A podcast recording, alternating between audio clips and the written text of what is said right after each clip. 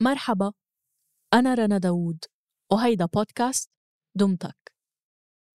عم ننشر هاي الحلقة الخاصة من دمتك بالتزامن مع حملة ال 16 يوم لمناهضة العنف المبني على النوع الاجتماعي.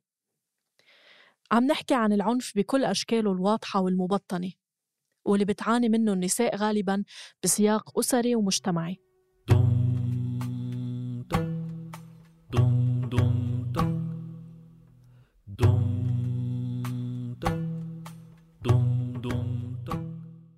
بدمتك صرنا حاكيين كتير قصص فنانات كان حلمهم يغنوا لكن بطريقهم وقفت العيلة أو الشريك أو الشركات.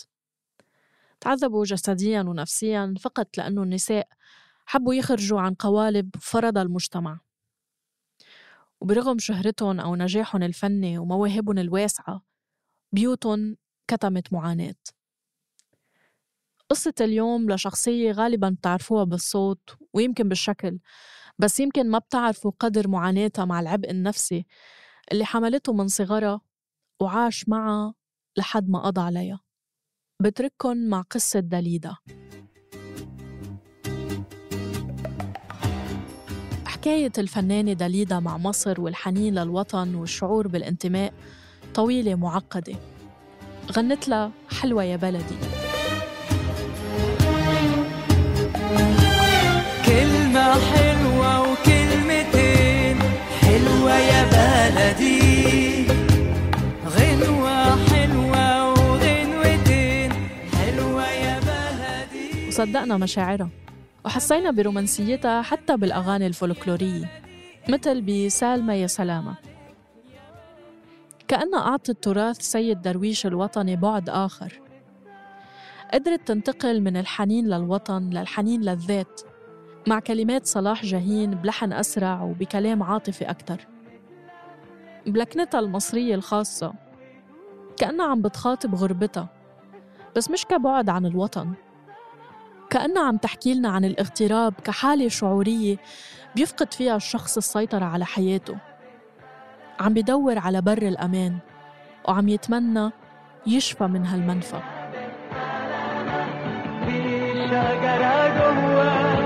جنين عليها علامة أنا ياما كنت بفكر فيها بسأل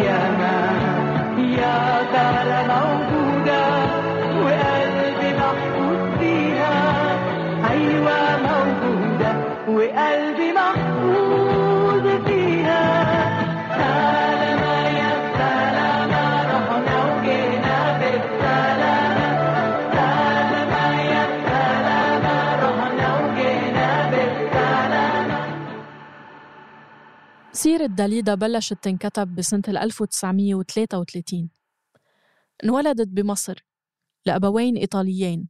هاجروا على مصر بحثاً عن حياة أفضل. عاشت داليدا بمصر لحد ما صار عمرها 22 سنة. هالسنين كانت كافية إنها تحطها على طريق النجومية. من أول ما بدأت ككومبارس صامت بأفلام مثل غزل البنات لحد ما فازت بجائزة ملكة جمال مصر مرورا بمشاركتها بفيلم سيجارة وكاس بدور الممرضة يولاندا اللي هو اسم داليدا الحقيقي يولاندا جيليوتي. وبعدين بسبب الشبه بينها وبين شخصية دليلة بفيلم شمشون ودليلة المشهورة وقتها بمصر سموها دليلة كله قبل ما تسافر على باريس بحثا عن شهرة أكبر وعالمية مش رح تقدر توصلها لو بقيت بمصر. وبفرنسا غيرت اسمها وصارت داليدا La penombra silenziosa si unisce così, tra le labbra c'è l'attesa d'un bacio così, anche l'anima più può farci sentire la parola che può fare di morire e tu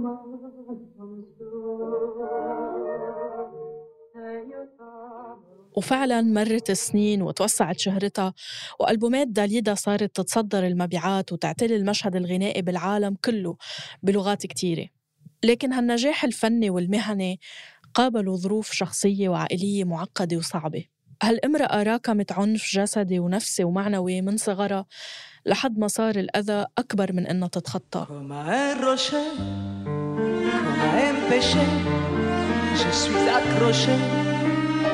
Un péché, je suis toi, je suis épuisée de faire semblant d'être heureuse quand ils sont là. Je bois.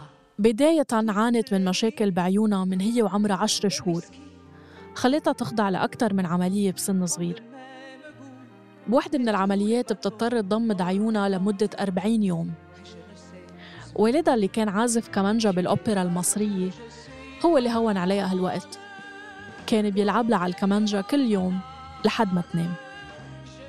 وقفت أسرتها الإيطالية المحافظة ضد خروجها واحتكاكها بالناس. كانت تضطر تروح على الكنيسة عشان هو كان المكان الوحيد اللي بيسمحوا لها تروح عليه. وهي كانت تستغله عشان تقابل أصحابها. درست داليدا بمدرسة راهبات كاثوليكية بشبرا. بتقول عنها بزيارتها بعدين لما كبرت إنه بالمدرسة كان في التزام وتشدد كبير. هي مش ضد التدين عموما بس ممارسات المدرسة أشعرتها بالذنب من تصرفات طبيعية وبديهية بطفولتها وضل هالشعور مصاحبها فترة كبيرة من حياتها. يمكن هالذنب ناتج عن التعنيف بحجة التأديب. مثل لما منصير نقنع حالنا إنه نحن السبب لأنه صعب علينا نتقبل العنف من اللي مفروض يحمونا. Oui, c'est l'école de Maria Ausiliatrice. Elle existe toujours, comme vous voyez, مع بداية الحرب العالمية الثانية وهي بعمر السبع سنين بس. يرحل والدها مثل كتير من الإيطاليين بمصر بوقتها على معتقل بفايد. مصر وقتها كانت بالمعسكر البريطاني.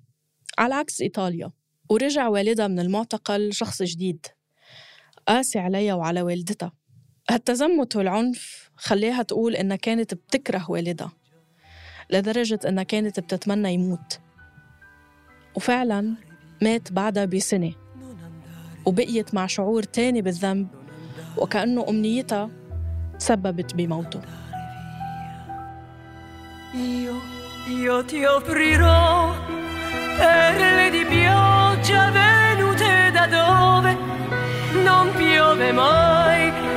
Aprirò la terra giù fino nel fondo per coprirti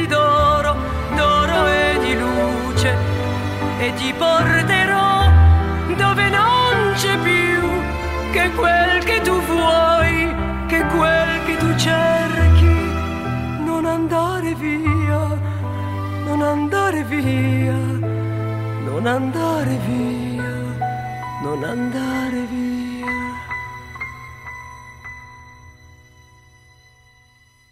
بداية النجومية حملت معها مشاكل كتيرة مع والدة داليدا اللي اعترضت على الشهرة. داليدا قدمت وكسبت بمسابقة ملكة جمال محلية بمصر مس أوندين.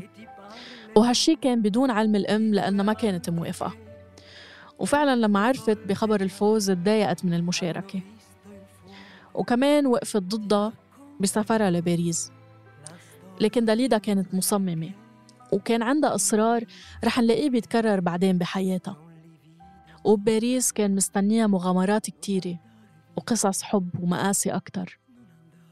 بتتعرف على لوسيان موريس من إذاعة أوروب آن الفرنسية ساعدها من خلال علاقاته عشان تنتج أول أغنية بتحقق نجاح وهي بامبينو أو طفل بالإيطالية.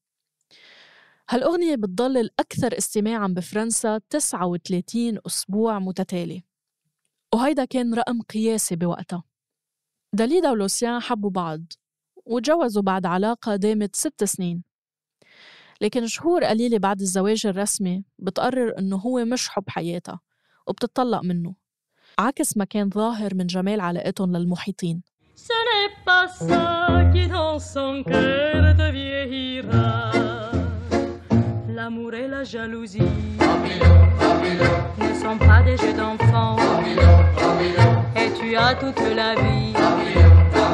Pour souffrir comme elle est grande. بعد هيك بتقابل لويجي تانكو وبتنغرم فيه. لويجي كان مطرب إيطالي لسه ببداية طريقه الفني. بتساعده داليدا وبتغني معه الأغنية اللي بقدمها بمهرجان سان ريمو. بيتضمن مسابقة موسيقية. لكن أغنيته بتفشل. فبيعتذر من العشاء وبيغادر لوحده بكير. لما بتروح داليدا تشوفه بتدخل عليه على الغرفة وبتكتشف إنه أطلق على نفسه رصاصة براسه وتارك رسالة ضد اللجنة اللي رفضت أغنيته. انتحار لويجي وكونه أول من اكتشف موته كانت صدمة تقيلة على داليدا مش سهل تشهد على حادث عنيف هالقد. حالتها النفسية تدهورت بس كانت بتحاول تتظاهر بالقوة. لدرجة إنه بعد الحادثة بثلاث أسابيع تطلع على المسرح وبتغني نفس الأغنية تشاو أموري أو وداعا حبيبي وبتلبس نفس الفستان اللي لبسته بالمهرجان.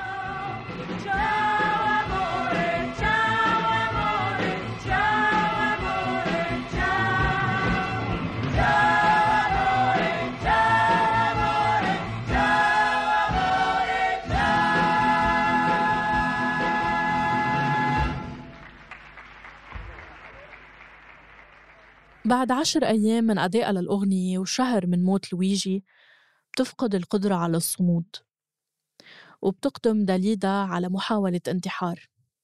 بتقعد نتيجتها بكوما خمس أيام بالمستشفى وبعدها بتقضي ثلاثة شهور بمصحة نفسية بتخضع فيها للعلاج.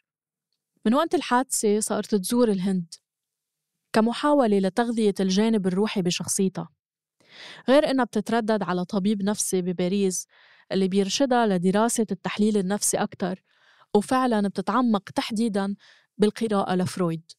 بتقول داليدا أنه رحلة بحثها عن ذاتها والتحليل النفسي وجهتها لتساؤلات كبيرة عشان تفهم حالها.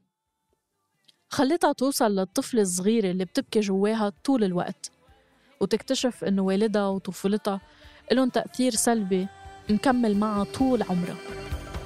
بعد الحرب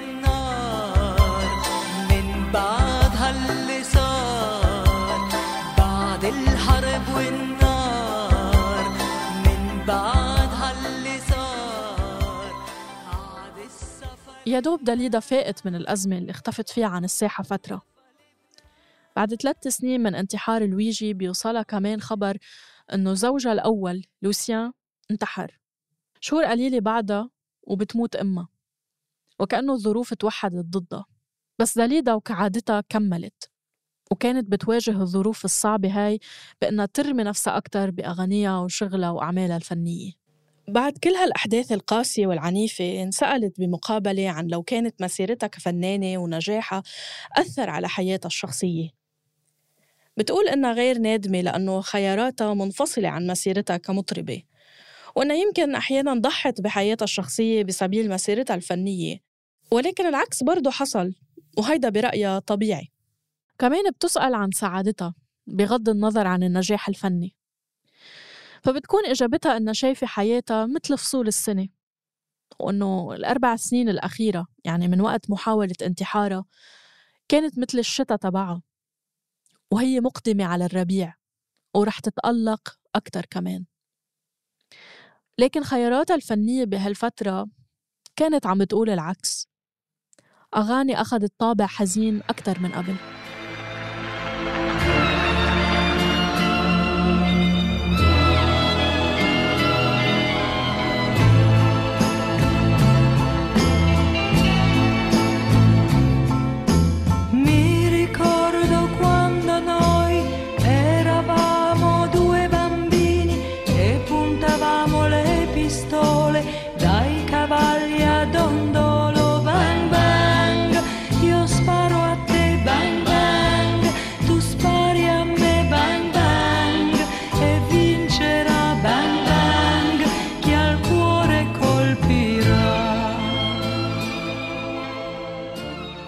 مثل جو سوي مالاد أو أنا تعبانة كانت صدرت للمغني والكاتب سيرج لامان بس ما انشهرت فداليدا بتقرر تغنيها.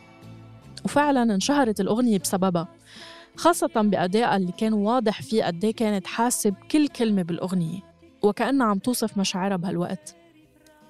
غنتها بأكتر من حفلة وبكل مرة بيوضح قد إيه هي متأثرة بالأغنية. كمان أغنية أفيك لو ومعناها مع الوقت ما كانت مكتوبة لداليدا لكنها اختارتها وغنتها بهالمرحلة. وبرضه بيساهم أدائها بشهرة هالأغنية أكتر. الأغنية بتقول إنه الوقت بيمحي الذكريات ولما يمرق الوقت بياخد معه كل شي. بس هل فعلا الوقت محى الأذى اللي كتمته داليدا؟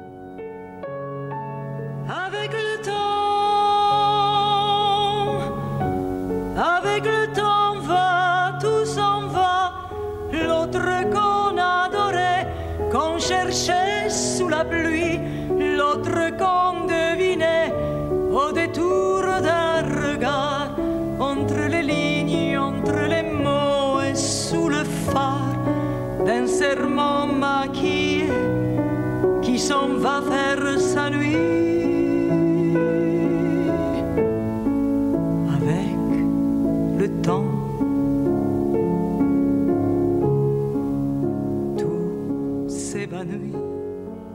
بتدخل داليدا بعلاقة حب جديدة مع ريشار شونفري. ريشار كان ببداية الشهرة لما ادعى بأحد اللقاءات التلفزيونية أنه هو كونت سان جيرمان المعروف أنه أسطورة بتظهر عبر السنين. يعني بيدعي أنه شخصية خالدة ما بتموت. وباللقاء ادعى تحويل الرصاص لذهب. ولما فوجئ بوجود شخص بغرفته هو وداليدا فورا بيضرب عليه النار. هالشخص اللي اكتشفوا بعدين إنه كان حبيب العاملة اللي بتشتغل عندهم. فعلا بينسجن لكن داليدا بتدفع الكفالة وبتتوسط له عشان يخلى سبيله. ريشار كمان كان عنده مواهب تانية مثل إنه كان بيرسم وحاول يسوق لنفسه.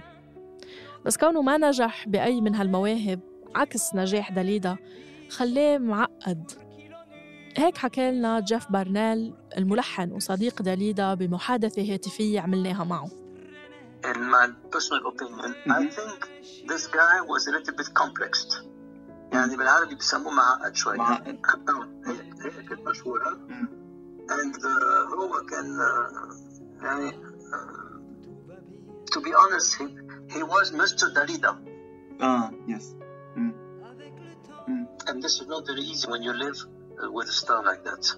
جيف كان عنده انطباع عن ريشار إنه غريب وإنه ما كان قادر يعيش بظل نجمة أو إنه ينوصف بمستر داليدا يعني كان معها لما لما كانت بتروح تغني في مصر مثلا في مصر أنا مش مش مش فاكرها مش فاكر بالظبط لو كان لو كان موجود معاها ولا لأ. بس في, في لما لما سافرنا أمريكا كان موجود لما لما سافر. لما سافرنا آه، إيطاليا والبلاد دي كان دايما موجود طبعا. زي كوسا بالظبط علاقة مثل ما كان واضح مشاكلها أكثر من أي علاقة دخلتها داليدا علاقة يمكن سامة وبتعبر عن عنف مبطن. ومع ذلك كانت أطول علاقاتها. بيقول جيف إنه داليدا كانت متمسكة بالعلاقة ومبسوطة بوجود ريشار بحياتها وكانت بتحبه. ويمكن كمان اعتقادها إنه فرصها ببناء أسرة بهذا العمر قليلة وهالشي خليها تغض الطرف عن مشاكل كتيرة. واستمرت بعلاقتها مع ريشار كرمال ما تبقى وحيدة. oh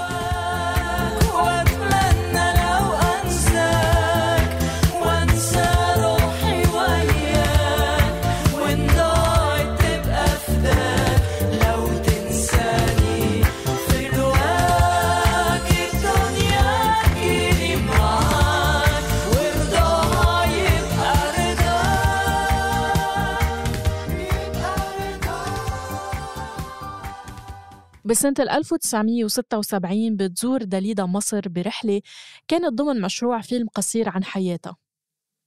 بترجع لبداياتها وبتزور بيت أهلها ومدرستها بشبرا. ومن خلال الزيارة كمان بتروح على قبر بيا. وبتكون هيدي لحظة التصالح مع موت بيا.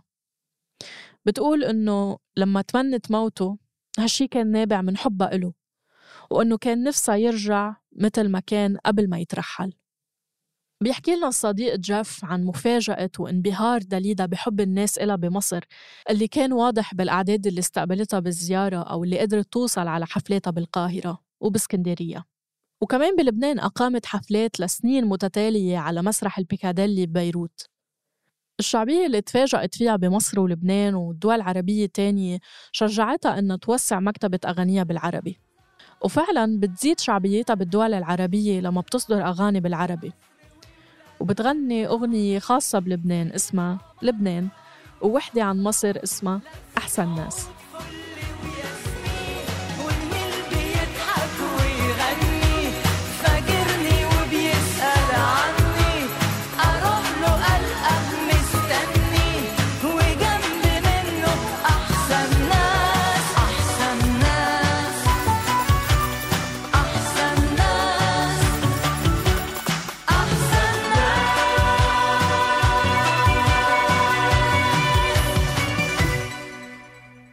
وبعد كل الأحداث اللي حصلت مع ريشار تنتهي علاقتهم بال 1981 وبعدها بسنتين بيجي خبر انتحاره.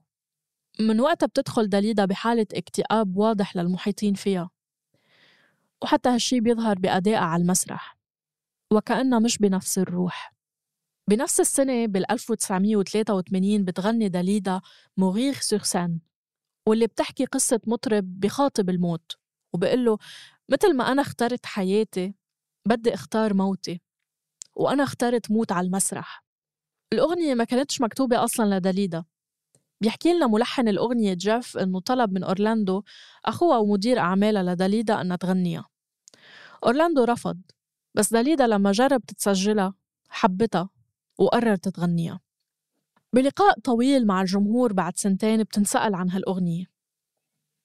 وبتنسأل إذا هي كانت ترجمة لأفكارها ولا إنها مجرد كلام فبتقول إنه هي كمطربة لو عندها الاختيار فطبعا أحسن مكان تحب تنهي حياتها فيه حيكون وسط الجماهير على المسرح Je vous en prie, monsieur. Bonsoir Dalida, bonsoir Patrick. Bonsoir.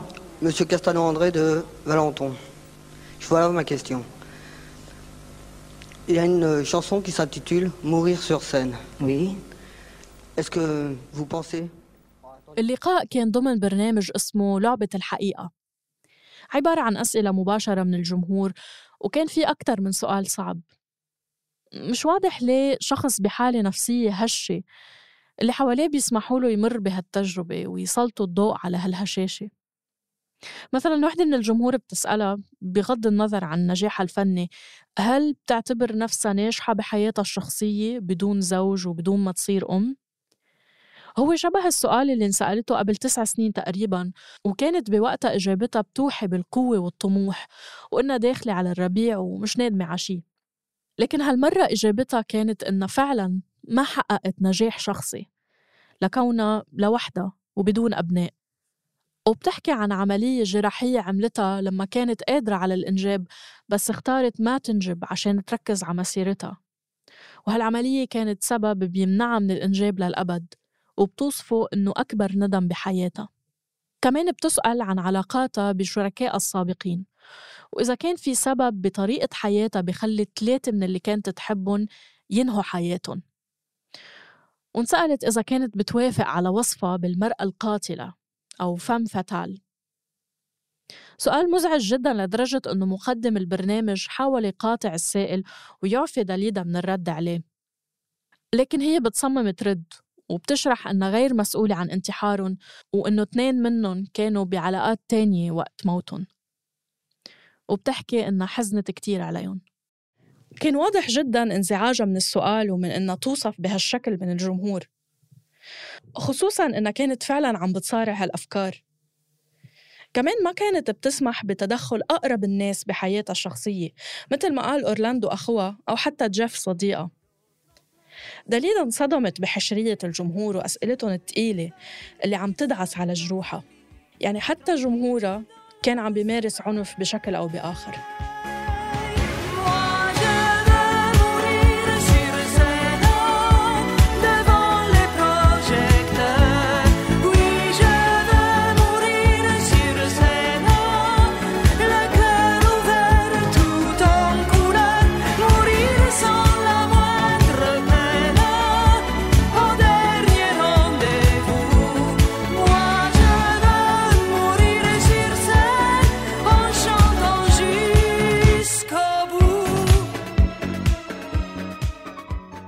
بهالفترة تكررت زياراتها على مصر وكمان زيارات يوسف شاهين لباريس.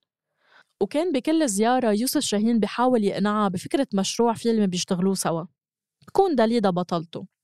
وفعلا بال 86 بتقوم داليدا ببطولة فيلم اليوم السادس مع يوسف شاهين. الفيلم لاقى إقبال كبير من الجماهير بمصر على عكس النقاد اللي ما عجبهم توظيف يوسف شاهين لداليدا بدور البطولة. دور صديقة. الأم المصرية على الرغم من عدم تمكن دليدا الكامل من اللغة العربية أو اللهجة المصرية اللي واضح بالفيلم. فكراني جحش؟ عاوز الحق ولا ابن عمه. لا ابن خالته. برضه جحش. بسيطة خدنا أرزل بس جدع انت. وحلو. انت بالذمة شايف نفسك حلو. بيحكي لنا جيف عن مكالمة وصلته من داليدا بتحكي فيها عن آخر زيارة لمصر وعن إقبال الجمهور الكبير على فيلمها وكيف كان هالشي سبب سعادة كبير لإلها؟ سعادة ما كانت كافية إنها تتغلب على الحالة النفسية اللي حاوطتها أو ذكريات طفولتها الصعبة أو كونها لوحدها من غير عيلة وشريك بعد الخمسين. بثلاثة أيار أو مايو سنة 1987 بتتأكد داليدا من وجودها لوحدها بالبيت. بتشرب كاس ويسكي مع جرعة زايدة من الأقراص المهدئة. وتاني يوم بلاقوا جثتها وجنبها الرسالة الحياة لم تعد محتملة.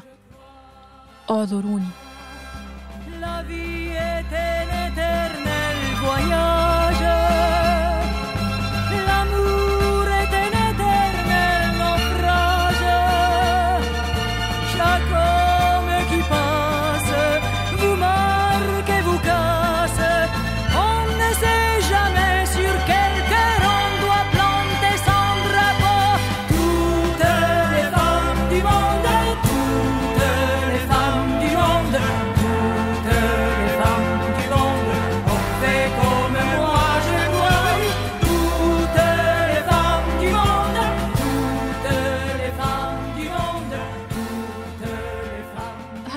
من دمتك بحث وكتابة عمرو عادل.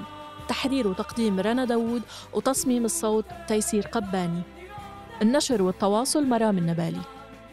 شكر خاص لصديق داليدا جيف بارنيل اللي أعطانا من وقته للحديث عن حياتها وزودنا ببعض المعلومات. وبتمنى منكم تعذروا لهجتي الفرنسية المتواضعة. بحب ذكركم أنه هاي الحلقة نشرت بإطار حملة ال 16 يوم لمناهضة العنف المبني على النوع الاجتماعي. بدعم من صندوق الأمم المتحدة للسكان UNFPA مكتب الأردن أنتجنا سلسلة حلقات بودكاست ضمن نفس الثيمة على أربع برامج من إنتاج صوت. بتقدروا تلاقوا الحلقات اللي أنتجوها زميلاتي وزملائي على بودكاست المستجد وبودكاست عيب وبودكاست البرلمان عبر الروابط بوصف الحلقة. ما تنسوا تشتركوا بقناة دمتك على تطبيق البودكاست اللي عم تسمعونا عبره. وانتظرونا بحلقات جديدة. دمتك من إنتاج صوت.